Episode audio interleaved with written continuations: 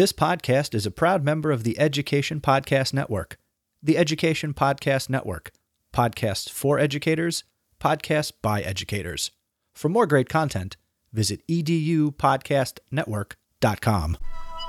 Welcome to the Principal PLN podcast, hosted by Dr. Spike Cook, Jessica Johnson, and Theresa Stager. Principal PLN is a weekly roundtable discussion about current topics in educational leadership. Be sure to follow our hosts on Twitter, at Dr. Spike Cook, at Principal Jay, and at Principal Stager. There are many great ways to contact the PLN. Follow the hashtag Principal PLN or at Principal PLN on Twitter. You can also search and subscribe to our podcast on iTunes. All links can be found online at principalpln.com. Hey, everybody. It is Principal PLN, episode 73, with no specific topic other than catching up because, as our listeners know, we haven't recorded a podcast in forever. And Spike has some big news to share with us, and he's gotten a really big hairy beard. So I don't know if he's just been like in a cave over winter or what, but the last article I saw, I thought, who is that man? It's like a Yeti. But anyways, congratulations, Spike, because your big news is... Thank you. Yes, I'm going to be the new middle school principal in my school district. So very excited about that. It's going to be a humongous undertaking. The school I'm in right now is about 320 kids, and this new school is 1,200 kids with, lots and lots of layers and a humongous staff. So we could definitely talk about that, and then catching up with Theresa up there in the frozen tundra of Michigan right now. The frozen tundra of Michigan hasn't been very frozen this winter. It's been very, very sad. Just got a snowstorm. You've gotten snow, haven't you? We just got it. This is the first snow we've had since Thanksgiving. Like, we had a snow day with no snow. The snow didn't come. Oh my God! It missed us, but by a few towns. Yeah, that's pretty much what happened here. We had we now have 2 inches, I think, 2 to 3 inches of snow on the ground, and this is the most we've had all winter. And although some people north of us, I'm about 25 miles north of the Ohio border, right by the water, right by Lake Erie. So it's not we're very southeastern, but a little bit north of us, about, 25 miles north, they had 16 inches. Yeah. I was so surprised because I think you posted the other day, finally or something like that, and the kids are out playing in the snow, and I'm like, wow, because I'm like, there's been years where you guys got on a regular 16 inches here. Oh, yeah. That's a normal winter. I mean, it's Michigan. That's, you look for snow, and it's, a lot of people around here are really excited because normally winters are horrendous, and We've had nice, warm, mild winter because of El Niño. But man, it's not winter without snow. And the biggest problem we've had is the fact that it hasn't been cold enough to kill any of the germs. Oh gosh, so, we have had. We're a petri dish. Oh my gosh, we ended up having. I don't think we've podcasted since we had to do this. We had a flu that was going through here that. The kids were throwing up, and the kind of rule of thumb is you once you're done throwing up, you wait 24 hours and then you come back to school, right? Right. Normal rule of thumb. Well, it was happening, and then kids were getting it again. So my kids had it on Sunday, and then they had it again on Thursday, and this was going through the school, and then it was going through again, and it was within 48, 60, 72 hours, the kids were getting sick again. And so we called the Wayne County Health Department, and they told us that this was actually a bug that you had to wait 48 hours after throwing up because they were still contagious. So everybody was coming back to school, still contagious, reinfecting everybody. So we ended up having to close the school, and they told us that the only thing that would kill it was bleach. So the staff came in. We closed the school on a Friday. Yeah, we came in, and I have pictures. We took photos because why wouldn't you? And the staff was in, and we had masks on, and we had gloves on, and we bleached everything in spray bottles. We bleached chairs, we bleached desks, we bleached handrails and doorknobs and doors, fronts and backs of doors. We did coat hangers, and You do not know how much stuff is in a kindergarten room until you have to bleach it all. Oh, yeah. We bleached Legos. We had a bleach bath. We had to put the Legos in. The kitchen tape, like the, you know, they have their play kitchens. Oh, my God. All gosh. The food and the dishes. And the, What did you do on your snow day? We bleached the whole high school. Yeah. We had to bleach computers in the lab. We had, I mean, everything. Well, Theresa, it looks like you didn't bleach your hair, though. I did not bleach my hair. Wouldn't that be funny if you had, like... I know, right, if it was blonde. I did bleach my pants, though.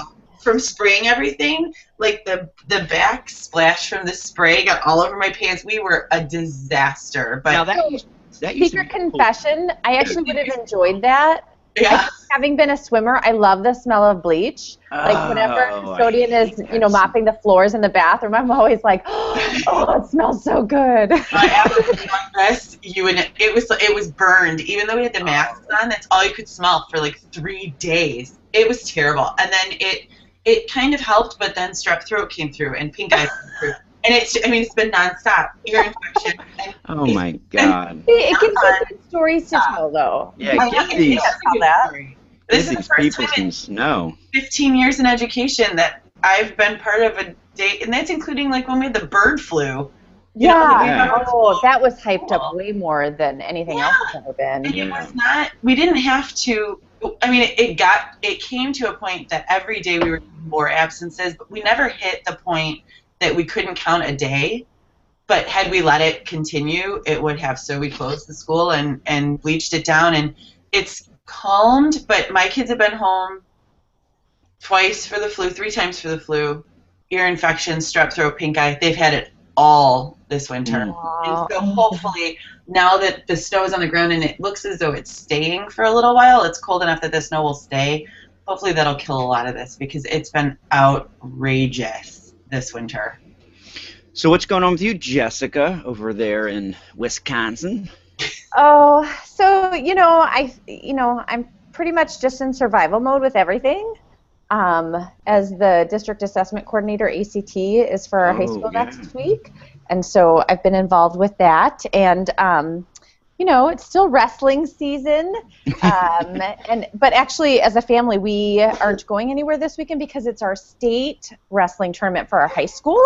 I saw you watching it on TV yesterday. Oh, and the send-off to your high school wrestlers, that was new awesome. Yeah, we started that last year where, because we're K-12 all in one building, if somebody goes to state for anything, we actually have like 3 that we have to do next week, we line the halls, and actually the elementary, we all go in a gym and, you know, line up, and they come through us and we clap and cheer and there's music playing, and you know, it's just a great way for school pride, and especially for our younger kids to see the big kids, and then I got so into it that one of our boys was going to be wrestling during lunch or recess. We couldn't figure out what time, so I had a bunch of kids who stayed inside at recess to watch it. No way, that's cool. You know, our little wrestlers, and then they grabbed their friends, and then we had it on at lunch, and you know, I was like narrating for them of what was happening, and because you know, most of them don't know wrestling, and then you know, then when our guy won, it was like the loudest screaming I've ever heard. Oh, that's so cool. That was pretty cool. Yeah. So, aside from that, it's you know, it's almost March, trying to get to working on budgeting, but I'm so far behind on everything else. You know, the story of a principal's life, right? You mean you're not ahead of anything? I can't think of one single thing. Okay, let me tell you the perfect day. So yesterday, Friday, I thought, oh my gosh, first of all, the sun was up. I got to see the sunlight before going to work. I had parking lot duty. It was beautiful. I had nothing like truly on my calendar other than wanting to get in lots of classrooms and wanting to get some work done. And I kid you not, before the bell even rang, crap started hitting the fan. I had a kid in meltdown mode, and then it like turned into a day of like the most discipline I've dealt with all year long, and got nothing done. Like literally nothing at all. But you guys know that. That's the story of a principal. You can't. Story, yeah. You can try to get ahead on something, but it's just not going to happen. So I choose caffeine. I get ahead on caffeine. My husband calls it the law of averages. Yeah. Yeah. It's just, you know what, you can be ahead on something, and then something else will fall behind, and it just all happens when it's supposed to at some point. No, there's, yeah. So I do want to hear more about this job, but I do have to say, Spike, you getting this new job was actually good for Theresa and I, because I have set up in the little Google notifications, like whenever my name comes up, that it notifies me. Yeah. And in your article, we are mentioned. Yes, so you are. Because you, I made sure to talk about my soul sisters. You did. I thought, oh my gosh, I'm in an article about Spike's job. That's right. Well, yeah, that was pretty cool, Spike. Yeah. Yeah. I mean, this is good stuff, and it's helped me, you know, in so many different ways, right? So I was like, got to give a shout out to the Principal PLN crew. Okay, so I want to know, when is this for next year? Or you just said you were finishing your last RM Weekly. Are you transitioning, like, soon? Oh, yeah. I was just telling Theresa before we started. So the job starts on March 7th. So what? Yeah, it's very quick. That. All right, so it's like a domino effect. So the previous principal got a superintendent job that it was vacated, you know, and I don't know why, and so he got that, and then instead of waiting to the end of the year, you know, they wanted to, you know, make sure that they got somebody in there. I mean, it's not too odd in New Jersey. Like when I first started R.M. Bacon, you know, I started in April, so you know, it's not always clean to start like at the beginning of the year or whatever, because sometimes, you know, with retirements or people, you know, get different jobs. So, but it's funny, like when I accepted the job, this was, you know, earlier in February before like everything got official, and they said something about March 7th. I was thinking, oh, that's like so far away, right? So, but I didn't realize, like, it hit me one day. I was talking with my secretary, and I said something about this parent couldn't meet with me until like 2 weeks. And I was like, that's fine, just put it on the calendar. And she's like, well, you won't be here. And I'm like, oh my goodness, like, yeah, this is happening so quick. So yeah, it was a really neat process. Like I really hadn't been through that in a while.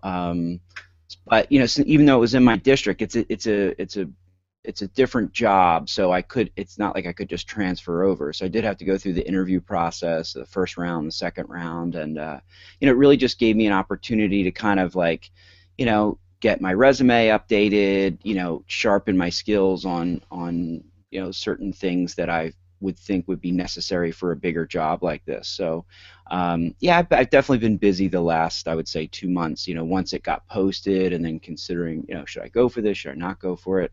Because I really do love where I am. I mean, it's like I love that school. So yeah, I was working on the last Bacon Weekly this morning, and I'm like, phew, this is really tough, because we've done like, I just counted this morning, we did 223 posts. So we did it every week for the last 4 years, and you do them all in the summers and vacations too. Yeah, yeah, because I like give updates on the building and all that kind of stuff. So yeah, it's like we average like 49 or 50, you know, a year. Sometimes a little bit more if there's like news going on. So yeah, it's you know, sort of bittersweet in that sense.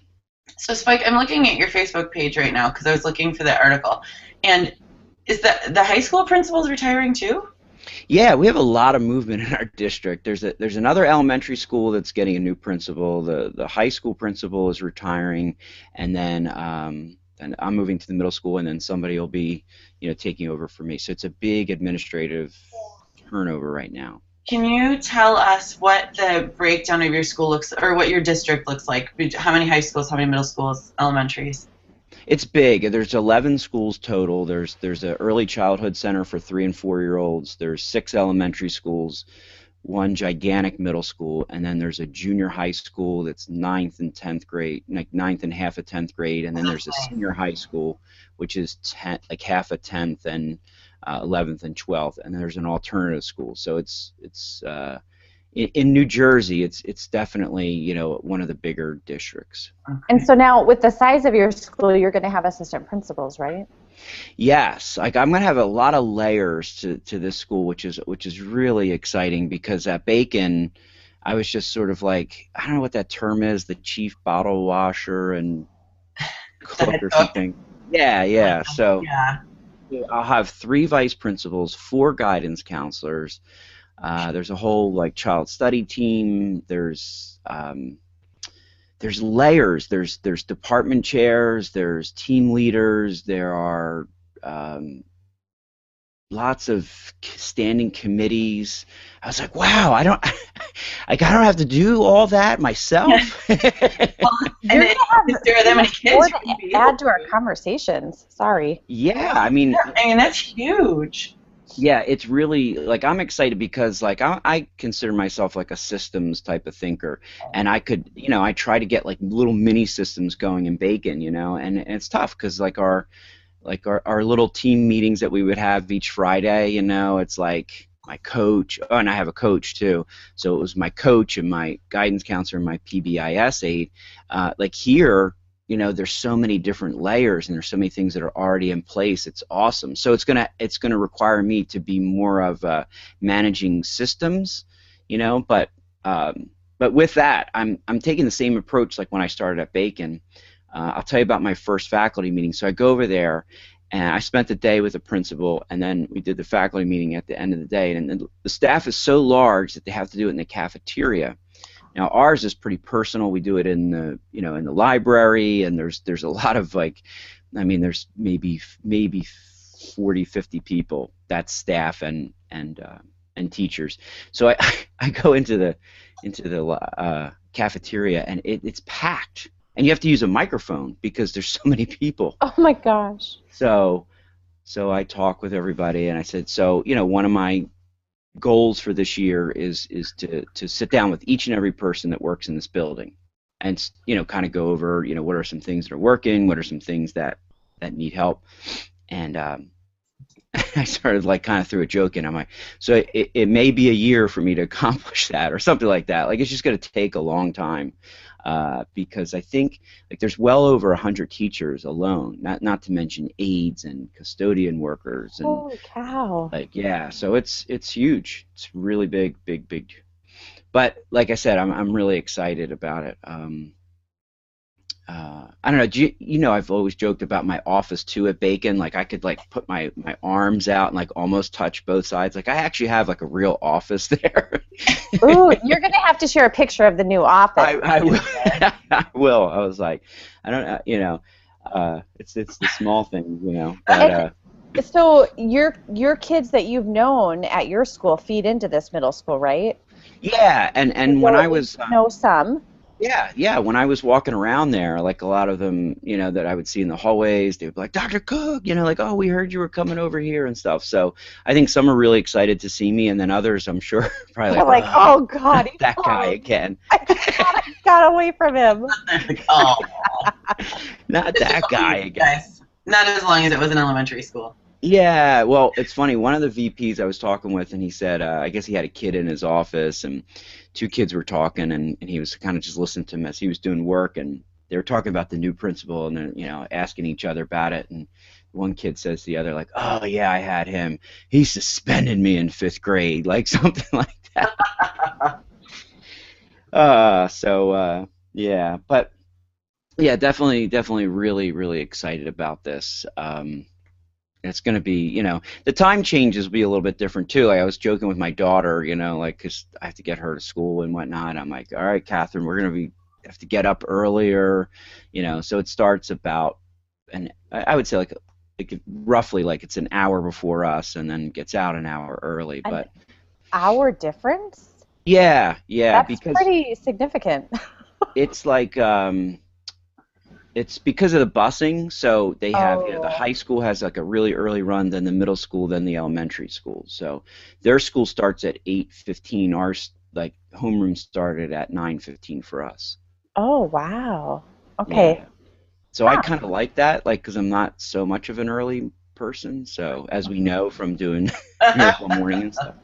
Yeah. But let me tell you that how much being part of this and the things that we have challenged ourselves to do help me out in this process. And the first thing I want to say, I'm not trying to be corny, is our PLN. Like, the ability to have that, like the feedback that I got from the committee and, you know, some of the people I've never met before, of course, really positive, you know, like I know that sometimes, and we even wrote about isolation and connection, and it can be frustrating on both sides, but I think the work that we're doing is really important, you know, helping each other out and working together, you know, and I do talk about you guys, like I'll say, you know, I have at any time have the ability to connect with the people, you know, throughout the world, but, you know, specifically, like, here are some concrete things that I was able to do as a result of having, you know, a really strong PLN.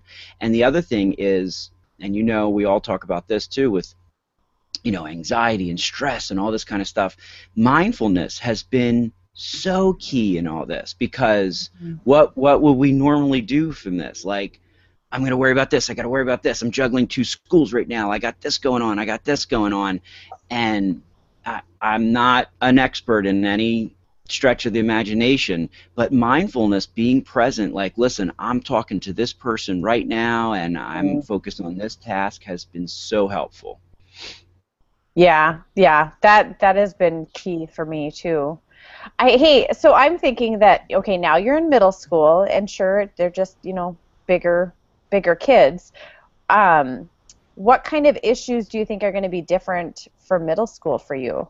I'm going to tell you right now. I'm going to break in and jump in there. Yeah. Because I did elementary and high school when I was teaching, and now I'm the principal of a K-8 building, and middle school is a whole nother beast. Yeah.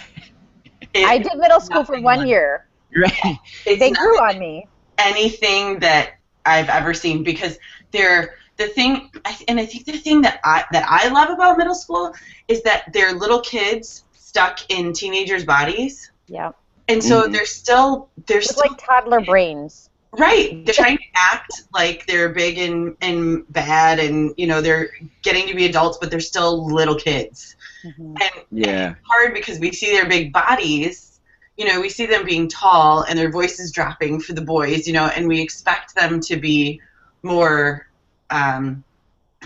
mature, but they're still little kids, you know. Yeah. Middle school, the whole other, and they don't understand what's happening. You know, they don't know what's going on in their body, so it's a whole other beast. Yeah, I fortunately or unfortunately, I don't know. Like, I started out in middle school. I taught for 2 years. I taught math. I taught careers. I did like a bunch of like the activities. It was a charter school in Camden, and then I spent 8 years as a guidance counselor, VP, guidance director, all that kind of stuff. Oh, so you're going to have this down. At a middle school, but I will say those two experiences, yeah, were extremely helpful. The principal experience has been, you know, very helpful too, to kind of like put it all together. So, but what Theresa said is so true. Like, it's a constant, I guess, battle, right, between being an adult and being a kid. I think there's a huge, you know, need in our school. Let me just back up. One of the cool things that our assistant superintendent did with this process was, you know, so once the position came open, she wanted to see anyone who wanted to put in for the interview committee, and then knowing that not everyone could be on the interview committee, sent out a Google Doc, and like they did a survey, and then part of the survey was to write, you know, different ideas or problems that they're seeing, or things that qualities they're looking for in a principal. And I actually just got that the other day in the inner office mail. I think it was actually yesterday. And so I was reading it, and I'm sure this will come out, you know, in my interviews with everybody. But big issues, you know, of course, like hallway behavior, you know, disrespect to staff, relationships with kids, with each other, you know, bullying, harassment, drama, trauma, you know, that kind of stuff. You know, there's some fighting. I mean, I'm sure there's fighting, you know, everywhere. I had little guys fighting as well. And so definitely like the social emotional needs of the kids, you know, parent involvement's a big thing, because I think that really drops off, in a sense, like if you go with that behind the bake or beyond the bake sale thing, it's not necessarily about how many parents you necessarily get in the building, but there is a real lack of perception of parental support, and then there's a ton of, like, you know, curricular things, you know, as we change and kind of grow, and, you know, with the park and Common Core and New Jersey's, you know, changing in that sense with the state standards. There's a lot of curricular things that we need to work on. And then, of course, like 21st century skills, like how do we, how are we assessing kids, and what measures are we using, so there's a whole thing that we're going to have to be working on as far as like our benchmarks and our, for me, like getting more technology in the building. Like I probably have more like devices per pupil in my school now, and then going here, it's not the same. So we have to definitely invest in that infrastructure to get kids, the kids writing online and taking assessments online. I mean, everything from arrival, dismissal, like there's so many things to look at, and I'm hoping that I can do it from like a fresh eyes perspective, and then work with people to say, hey, what are some things that that you think that maybe are some things that we could, we could tackle. The previous principal was awesome in the sense, like he was like, we're going to work on one or two things a year, and really perfect those. Mm-hmm. So, but those are definitely the big ticket issues, and I think it would all start, like you said, with that social emotional needs of the kids. So I think one of the biggest dilemmas or ongoing issue for a new principal, whether you're brand new as a principal or just new in a different building, is how much to change and how much to sit back and watch and learn before trying to do something with it. So it sounds like you're kind of got that already figured out. Just following someone's footsteps. But there, I mean, is that still? Do you think that will still be? It's got to be a little bit more different, too, coming in the middle of the year. Yeah. No, I mean, you can't make a ton of change. Like, I actually think that would be great, because really, you just get to learn for the rest of the year and not really have to do anything. You almost have to just coast for the rest of the year. I don't remember who it was when I started this job who said, you only change what you have to the first year. Like that. Oh, that year, you only change what absolutely must be changed. Right. But for this first, like, if you're coming in mid-year, I remember we had Tia Henrickson from up in Canada with her awesome accent. She started mid-year too, and I don't know, I think that's kind of a cool time to start.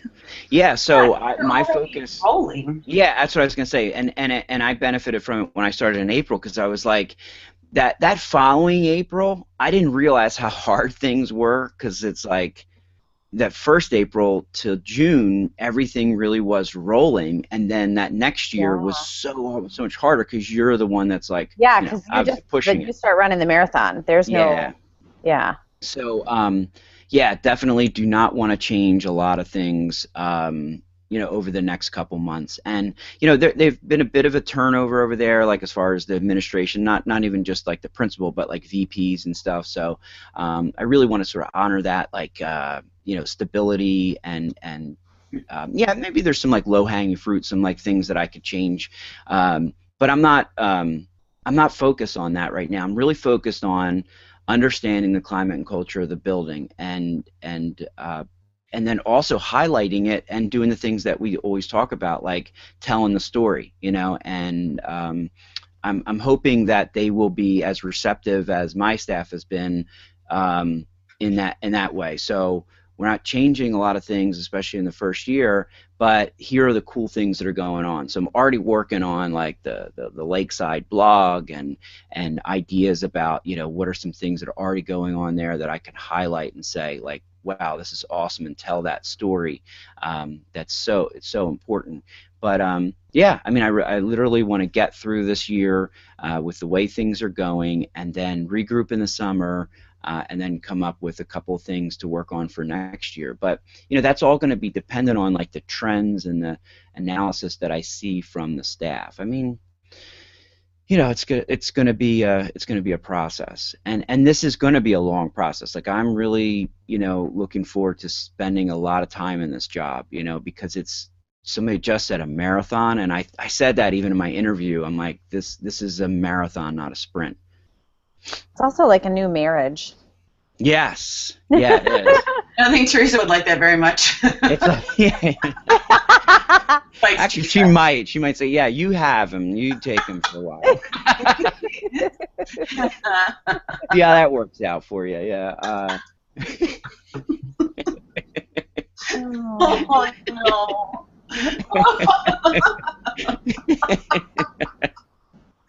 Oh goodness. Yes, it is like it's like a new marriage, but this new woman has a huge family. So, out of control. Right. So Thanksgiving dinner is going to be ginormous this year. Oh, Spike. You know, that's the thing is you went from being the elementary principal where you were the only administrator to managing the staff and the students, but now there's a whole other level of people for you to manage. Like you're managing management now. Yeah. Yes. You know, including what you were managing before. Yeah. Yeah. I would agree, and that, like I said, that's where, you know, my efforts have to be in those, you know, with the leaders, both formal and informal. But there are a lot of already formalized leaders there, and especially like with a pretty big administrative crew. There's a guidance supervisor that I forgot to mention, and then the layers of guidance, the layers of VPs and supervisors and stuff. It's, yeah, it's a big organization. So yeah, it'll be great, you know. Oh, sorry. Oh, no, I was just going to say is, like, the other thing is, like, some of the things that we were trying at Bacon, you know, let's be honest, it's really cool to try with third graders when you're coding or you're trying a little mini STEM initiative, you know, with fourth and fifth graders. But, like, now looking at it from, you know, kids who are 11, 12, 13, 14 years old, like, I just feel like we're going to be able to accomplish so much more with the kids, because I really, like, I'm pretty envious of what you all are doing out there who have, you know, kids 6 through 12, and I'm hoping that we can get our kids involved in some of that kind of stuff too, like the STEM and whatnot. Do you feel that because it's a middle school and because of the more strict curriculum requirements and the fact that they're going right from here to high school, do you feel like you have less time to kind of do those experiments, like, you know, coding in the classroom, things like that? Do you feel like it might be more difficult to incorporate, or do you think that it's similar to what it was in elementary school? Well, in the core subjects, from what I understand right now, I mean, it's there's a, you know, a block of time that they already have been really working on as far as refining that, like what does a language arts block look like, what's the progression of the lesson, that kind of stuff. And they're long, like they do, you know, like a sort of a modified block where like your language arts and math are 80 minutes and then the other subjects are 40 minutes. The good thing is, though, there's a bunch of like electives or enrichment type classes. So those are, you know, there's a whole set in 6th, 7th, and 8th grade on focus all on technology, which is great. There's even a whole class over there that has Macs, and they do some really awesome things with Macs. They have, you know, like daily, you know, announcements and stuff that they're recording, you know. So there's a lot of things that are in place that we could definitely enhance. And then with the science curriculum, you know, that's in place in this and then this movement to like the next generation science standards, I think it really lends itself to doing more. So I think there'll be more opportunity. The other thing is with those enrichment classes, and one of the ideas that I've thrown around, of course we wouldn't do this right away, you have to really build the culture, is doing something like what Glenn Robbins does in Northfield, you know, like implementing like almost an EdCamp or more choice in that enrichment type of period. And a lot of people I've talked to with so far were like, wow, that sounds pretty cool. Like we'd like to see, you know, what that looks like. So fortunately there's a lot of really good examples out there. And I really admire like the work that Chris Lehman does, and basically making almost the entire school like an inquiry based. And I think that you know eventually could be a vision or a, you know, a mission for us to kind of create that inquisitive mind, because we're also I'm glad you mentioned the high school, Theresa, because we're also like we have like recruiting issues, you know, like we have kids that are going to charter schools. Mm-hmm. There's a new vocational school that's opening up, which are going to be taking our high school kids. So my idea is to eventually be working with the high school to feed into some of those programs, because we want the kids to stay. I mean, like in New Jersey, if a kid goes to a charter school or one of those other schools, like the tuition money follows them. Yeah. So when we talk about like, you know, all this, you know, budget stuff, you know, we're paying for kids to get educated in other areas. So I really want to bolster some of those things or promote some of those things that are going on so that we keep our kids in district. Yeah, that's an issue that we battle here too, and it's hard to think that, you know, our job is supposed to be focusing on learning, but we also have to be doing promotion and, you know, almost having a sales mindset, which is like, oh, that is not what I went into, but it's the nature of the beast. It's what's going on. And I like what Theresa does. I mean, you know, fundraising and events and stuff like that. I mean, we've done that like on a smaller scale, and I'd like to expand that a little bit, you know, at the middle school, because also to do this kind of stuff, you do need money, you know what I mean? You need marketing, you need a brand. I mean, all this stuff that we've been talking about, you know, Joe and Tony and so, you know, it doesn't all cost money, but, you know, it does pay dividends, though, when you're looking at what the bottom dollar is. You know? It really does. And, you know, it doesn't take advertising doesn't always take money when you can, you know, when you can find ways to do it, especially with social media and things like that. But I'm telling you what, it takes time. Yeah. When you say, like, when you're telling us about the stuff that you do and we see, like, the pictures and stuff, you know, it's like you're creating these events that, you know, may only be a couple hours, but we know that you're, like, working weeks and months in preparation for. I feel like we literally, when we did our open house, I was telling Spike and Jess before, or I think it's Spike, I think Jess was restarting her computer, but when we did our open house, it was moved up from the end of March to the beginning of February, and I honestly, in my office and in my life, I don't think I did anything else for 5 straight weeks. Nothing. It was not, I mean, every bit of every day at work, at home, was focused on open house. And the day after, it felt like the day after your wedding. You know, like you spent every moment. Like, yeah, we were all walking around like zombies. We were exhausted. And then it was like, what do I do now? You know, like you wake up and all of a sudden, you know, the things that were piled on your plate, that everything had all these deadlines, and it's done. It's finished. It's like, poof, it's gone. Now what? You know, it's exhausting. And I think that is something, you know, when I was teaching in the public school, I was the music teacher. We did the musicals. We did, you know, we did concerts. I'm used to putting on events. There is nothing like being a public or private school administrator when you're talking about putting on events, man. It between the auctions and because that's, you know, in states like Michigan where we don't have vouchers, there's no other funding than what either the people are paying, the tuition, or subsidies that you get from if you're a parish school. That's it.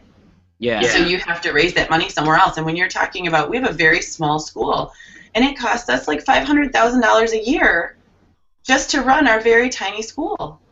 You know, that's a lot of money, and when none of it is coming from the state and you have to raise all of that, it's a lot. But it's, you know, but like you said, it's great. I know Adam Welcome did an auction, which I don't understand a whole lot about California public schools, because I know, like, I don't know that our public schools do auctions here.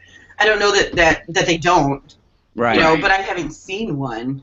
But you know, it's a great night. It's a great way to earn money, to, you know, to make a ton of money for, but it's a lot of work. Well, they have that whole surfing budget. Surfing budget. I bet their air conditioning budget is over the top.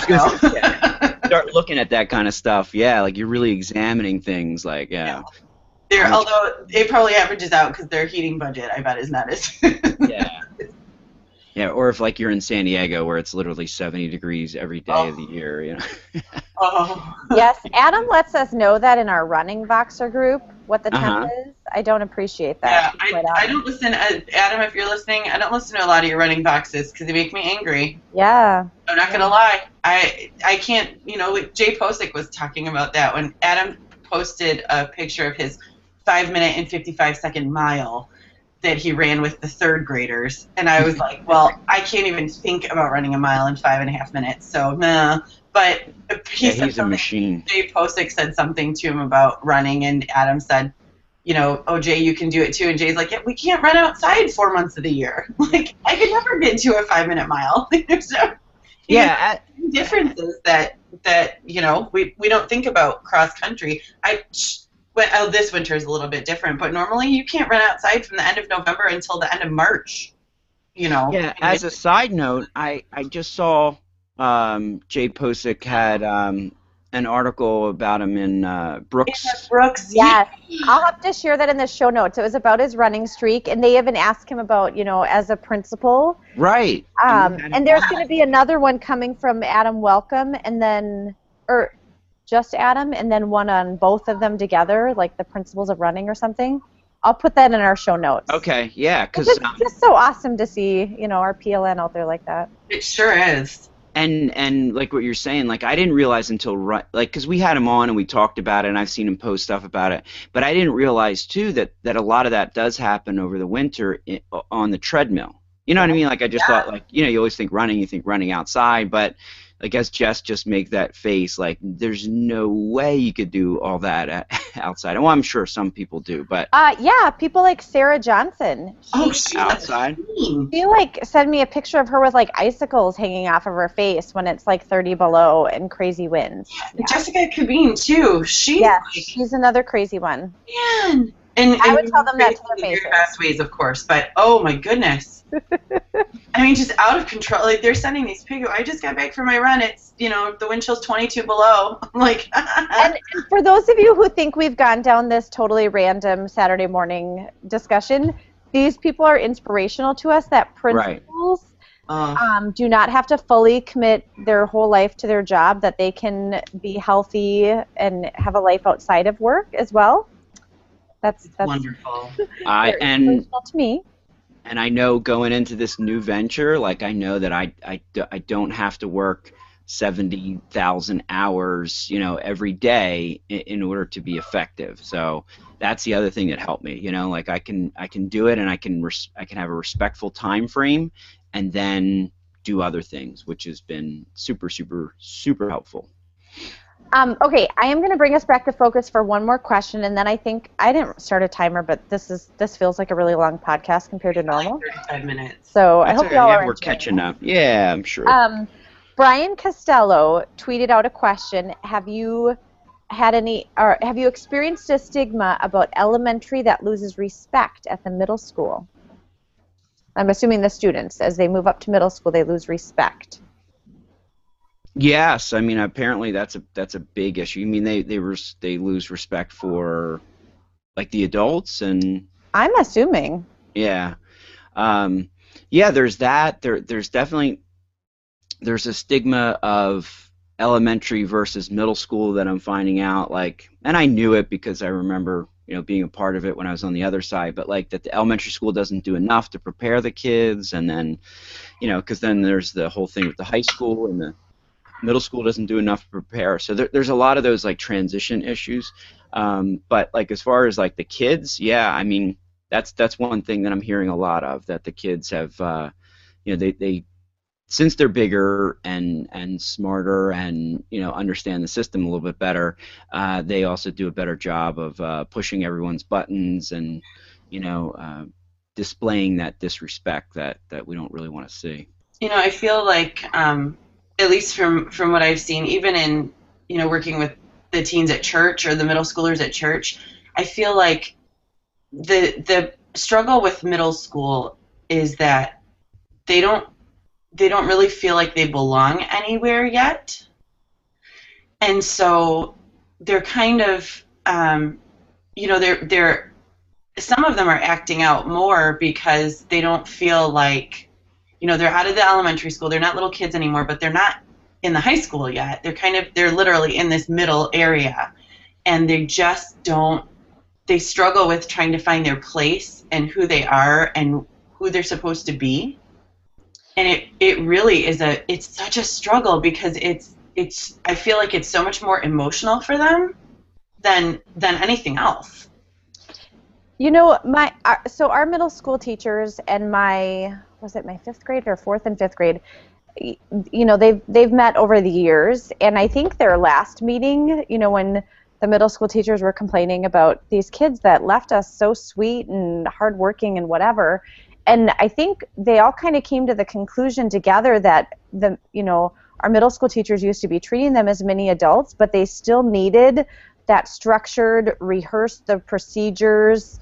You know, what elementary teachers are naturally really good at, right. You know, instead of, you know, sending them to the office right away or, you know, right. Disciplining them, rehearsing, okay, we're going to start over. We're going to practice this procedure yeah. as a class. We need to, you know, drill this into them, which is a little childlike.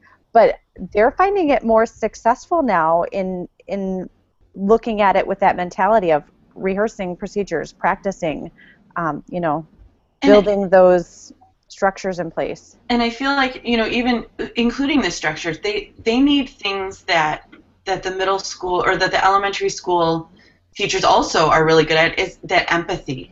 You know, the kids are so, I mean, do you remember middle school? Like, do you remember being 12? I hated middle school. I hated it. To be honest. It wasn't because it was middle school. I loved middle school. I hated who I was in middle school because I felt like, you know, you there's so many things happening internally that you can't control and you don't understand.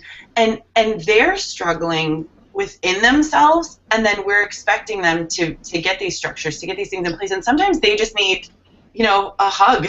Like, you know, sometimes it's just like elementary school was, where they just need somebody to listen to them and just say, you know what, it's okay, just relax, we'll start again, no big deal, you know, wipe the slate clean. But I feel like we've got middle school mentality is like a pre-high school, but really it should be a post-elementary. Does that make sense? Yeah. Yes, it makes a lot of sense. And I don't know. I haven't, you know, like I said, I haven't spent enough time over there yet to make that determination. But I'll just go back to, like, my other experience in middle school. Yeah, that's exactly what it was. And I think had I known now what I know, or had I known then what I know now, you know, one of the things that I do is focus on, okay, how, like, the age of the kids, because it's easy to say, like, I do it in Bacon all the time, it's easy to say first graders, fifth graders, or something like that, and especially when something goes really wrong and I have that uncomfortable conversation with a teacher or guidance counselor or whatever, and I'll say, just remember, this child is 6 years old, right? So when you do that at the other level, it's like they're 11, like, I remember what I was like at 11 or 12 or 13, like, I was not where I am now, you know. And I've heard people joke too, like, you know, it's like they think that they should be ready for college, or, you know, that kind of stuff. So it's definitely something that I will be mindful of, and anything that I can do to help out, because, you know, if relationship building is the best app, so to speak, then we really do have to build that with them, and then the subjects and the grade levels and stuff will come. But we need to really develop those relationships. And I mean, I talked about team building and things of that nature that we really need to be doing. Teaching the expectations, you're exactly right, even though they're in middle school. Like, we do have to review hallway. Like, okay, so one of the things that I read, like, the kids are being disrespectful in the hallways and their hallway behavior is out of control. Okay, so as adults, are we doing the right thing to teach them that? And then are we rewarding the ones who are doing the right thing and then holding those accountable that aren't? And then teaching and reteaching and reteaching. Because if we continue to operate under the, well, they should just know this, right, then, you know, then we have a lot of work to do, because that's what we keep doing. We are constantly teaching, reteaching those routines at the elementary level. Is your middle school 6 to 8? Yes. So when, you know, when my parents went to school, there were no middle schools. There were only junior high, which was 7 to 9, and sixth grade was in the elementary school. When I went to Anchor Bay the year before I was there, they had K-5 elementary schools. Then they had a 6-7 middle school, they had an 8-9 middle school, and the high school was 10 to 12. And there was a lot of debate when I was there about whether or not the 6th grade belonged, because then they moved to, all the elementaries were K to 5, there were 2 middle schools that were 6 to 8, and high school was 9 to 12. And there was a lot of debate about whether or not 6th grade belonged in the middle school, not because they weren't, because, you know, it's not 6th grade, but because that age still requires so much of what elementary school uses. You know, all of their, just the empathy from the teachers, the going back and forth to, you know, back and forth from the routines, things like that. And there's a lot of truth to it, I feel like. That sixth grade, that age, and if we're treating them like young adults, a lot of them aren't there yet. You know, they're still little kids, and it's so hard. Yes, it is. Yes, it is. So that will be, you know, what I'll be entrenched in the next, specifically next few months and next few years. But I'm really looking forward to it, and I hopefully like this will grow a little bit too, because we've all been pretty much like the middle school or, you know, the K-8 mindset with the Principal PLN. So hopefully, elementary school. So we can maybe this will help us expand a little bit too. Perfect. All right. Well, hey, everybody. Sorry we were out for so long, but, you know, like Theresa and Jess always say, we have lives, too. And I'll tell you, every winter, though, we get those wrestling blues. Like, Jess is on the mat. She's yelling and screaming for those kids. So yeah, and if you see the videos, I do yell and yeah, I know. A lot. I love how you reflect on it, too. You're like, yeah, I do a lot of yelling. Well, so it was, for those of you who aren't friends with me on Facebook, I post videos of my son's matches for, you know, the people, our family in Minnesota to see, and I posted one, and I was like, I'm sorry I yell a lot in this one, and then we went through and watched the others, and I was like, oh my gosh, I yell that bad in all of them. Like, it wasn't just that one. I am a crazy yeller.